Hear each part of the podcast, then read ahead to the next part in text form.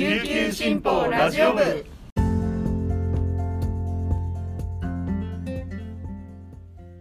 はいたい。皆さんいかがお過ごしですか？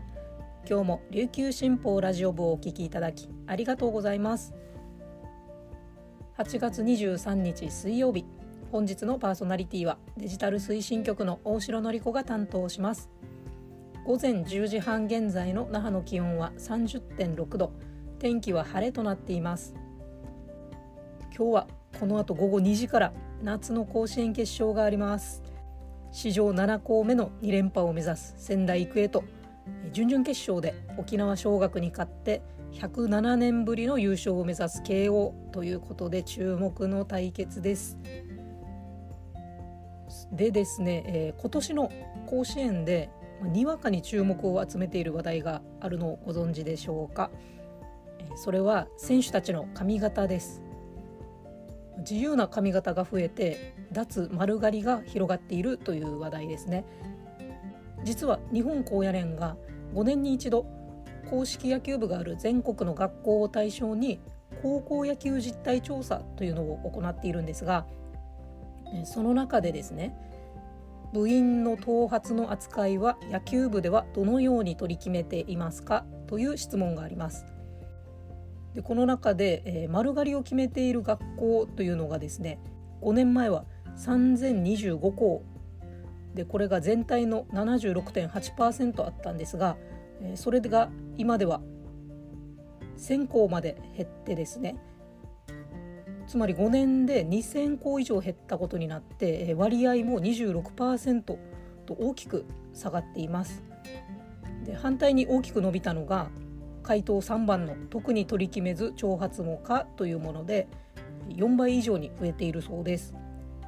え今年の決勝に進んだ慶応もですねこう選手たちがサラサラヘアですごいかっこよくてですねで話題になってるんですけれどもこの慶応の選手がトースポのインタビューに答えていてその発言がとってもいいなと思ったんですけど紹介しますね。髪の毛のことを議論していること自体が遅いと思うんです坊主もあってもいいしそれも一つの形。でこういう自分たちのような形も一つだと。別に僕らが主流になる必要はない。本来ならそこで議論を起こさないで何でもいいじゃんという状態にしたいと思っている。というふうにインタビューで答えてるんですがすごいかっこいいなと思いました。本当に好きな髪型を選べればいいっていうその一言に尽きるなと思いました。はい、エンジョイベースボールの慶応と東北を背負う仙台育英。どちらも応援しながら決勝を見守りたいと思います。それではこの時間までに入った沖縄のニュースをお届けします。最初のニュースです。沖縄市の沖縄アリーナで25日から開幕する FIBA バスケットボールワールドカップ2023に出場する日本代表チームが22日那覇空港に到着しました。空港では約500人が出迎え選手の名前を呼びながら「頑張れ!」などとエールを送りました。選手たちは手を振ったりタッチをしたりして歓迎を喜びました。歓迎セレモニーも開かれトム・ホーバス監督は「やっと沖縄に来られた。長い間練習をしてきて良いチームが作れた。これからうちのベストバスケットボールを見せたい。みんなのエネルギー応援をお願いしたい。と話しました。予選ラウンドで日本代表は25日午後9時10分からドイツと対戦します。その後27日にフィンランド29日にオーストラリアと対戦します。沖縄アリーナでの予選ラウンドは9月3日まで行われ20試合が開催されます。続いてのニュースです。1944年8月22日の対馬丸事件から79年。那覇市若狭にある小桜の塔で22日3年ぶりに慰霊祭が開かれました。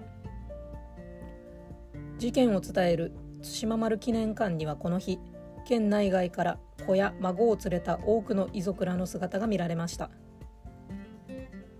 また記念館ではこの日事件で犠牲となった島袋善次郎さん当時9歳と久場昭夫さん当時11歳の遺影を新たに掲示しました。4年ぶりに一般参列者の制限をなくした慰霊祭は太陽が照りつけむせ返る暑さの中午前11時に始まりました。参列者は汽笛の音に合わせまぶたを閉じて黙祷を捧げました。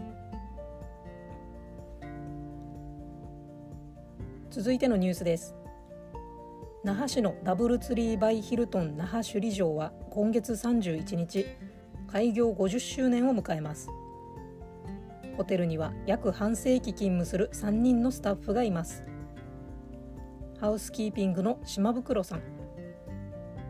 グランドキャッスルカフェダイニングの白間さんと玉井さんの3人です。島袋さんと玉井さんは開業に向けホテルが建設中だった73年5月に白間さんは翌74年に入社しました。60歳で定年を迎え今はパートとして勤務しています。ホテルは沖縄グランドキャッスルとして73年8月31日に開業し97年にホテル日光那覇グランドキャッスルに改称2016年にダブルツリーバイヒルトン那覇首里城となりました。沖縄が日本に復帰したばかりの開業当時はホテルがある首里山川町周辺は段々畑やサトウキビ畑が広がっていたといいます。3人は先輩に支えられ職場の雰囲気が良くて続けてこられた。体力がある限り働きたいと口を揃えました。以上本日のピックアップニュースでした。今日紹介した記事の詳しい内容は琉球新報のニュースサイトにてお読みいただけますのでぜひアクセスしてみてください。今日も皆さんにとって素敵な一日となりますように。今日も頑張っていきましょう。チューンチバティチャビラ屋台。